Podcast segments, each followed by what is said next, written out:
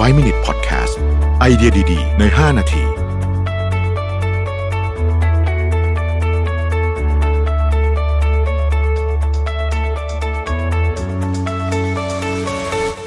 วัสดีครับ ยินดีต้อนรับเข้าสู่ 5 Minute podcast นะครับ คุณอยู่กับประวิทยานุสาหะนะครับ วันนี้ผมเอาบทความหนึ่งนะครับมาจาก Financial Times ชื่อว่า Business School Overhaul Cost Post COVID นะฮะคือเขาพูดถึง อาจารย์ท่านหนึ่งนะครับที่ London Business School นะครับคุณแอนเดรียเจอลอติเนี่ยนะครับบอกว่าตอนที่เกิดเริ่มเกิดเรื่องไอโควิดเนี่ยนะครับตอนนั้นเรื่องก็ยังไม่ได้รุนแรงอะไรมากนะฮะแล้วก็ตอนนั้นเนี่ยอังกฤษเนี่ยยังไม่ได้มีการล็อกดงล็อกดาวน์อะไรเลยด้วยซ้ำเนี่ยนะครับแต่ว่าตัวเขาเองเนี่ยนะฮะซึ่งเขาเป็นอาจารย์ที่ London Business School เนี่ยเขาก็เหมือนกับว่าเอาข้อมูลอะไรมารวมๆกันนะฮะเหมือนกับว่า พยายามจะเหมือนกับ make sense เรื่องอะนะครับ ว่าเออมันมันเกิดอะไรขึ้นนะฮะเขาเออมันเป็น topic ที่น่าสนใจดีเขาไม่ได้คิดอะไรเยอะนะครับ ก็เกิดสไลด์ขนาดจำนวน 40 แผ่นขึ้นมานะครับ แล้วเขาก็เหมือนกับไปสอนนักเรียนในคลาสแล้วเขาบอกว่าโอ้โหคนแบบสนใจเยอะมากจนเขาตกใจเลยนะฮะก็ไอไอสไลด์ 40 แผ่นเนี่ยนะครับก็เลยพัฒนาจนกลายเป็นคอร์สที่ชื่อว่า leading through a pandemic นะครับซึ่งตอนนี้เนี่ยก็มี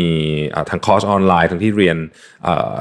ต้องเรียนออนไลน์อยู่นะฮะตอนนี้เป็นยังไปเรียนที่มหาลัยไม่ได้เนี่ยนะครับแต่ได้รับความนิยมอย่างมากเลยนะครับ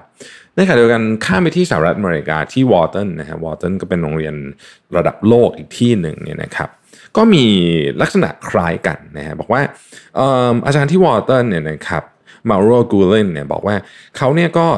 ทำคล้ายๆกับเนี่ย สไลด์เด็กขึ้นมาอันหนึ่งพูดถึง impact on business of coronavirus นะฮะ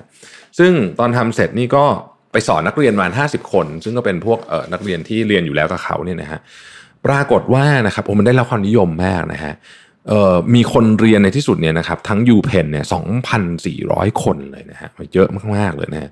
มันจะมันแสดงให้เห็นว่าคนเนี่ยให้ความสนใจกับวิชานี้มาก ๆเลยนะครับ อีกท่านหนึ่งเนี่ยนะครับ คุณดีนแกเรตดีนแกเรตตัวนี้เป็นดีนอยู่ที่ USC นะครับก็บอกว่าไอความไม่แน่นอนของเจ้าโควิดเนี่ยมันทำให้วิชาเรียนในโรงเรียน business school หรือวิชาต่างๆนานาเหล่านี้เนี่ยได้รับความสนใจขึ้นมามากนะครับในขณะที่ดีนของ IMD ก็เป็นอีกหนึ่งโรงเรียนธุรกิจที่เราความนิยมสูงมากเนี่ยนะครับก็บอกว่า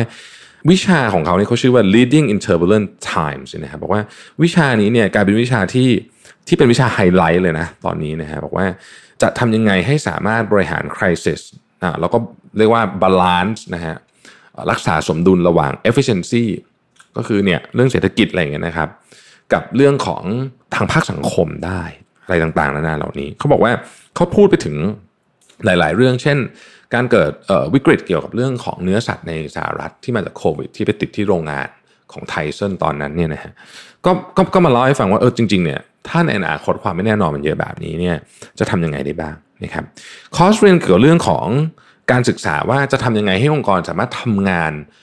เวลาทำเป็น remote work ทำงานจากบ้านเนี่ยทำยังไงจะให้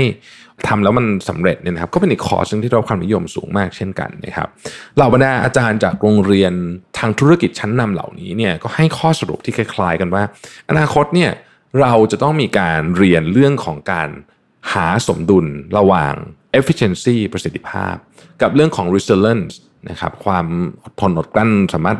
ล้มและลุกขึ้นมาใหม่ได้ อะไรต่างๆนานาเหล่านี้เนี่ยจะกลายเป็นสิ่งที่น่าสนใจมากว่า ในอนาคตเนี่ยมุมมองของคนต่อเรื่องเศรษฐกิจจะเปลี่ยนไปในในขณะถึงขนาดที่ว่า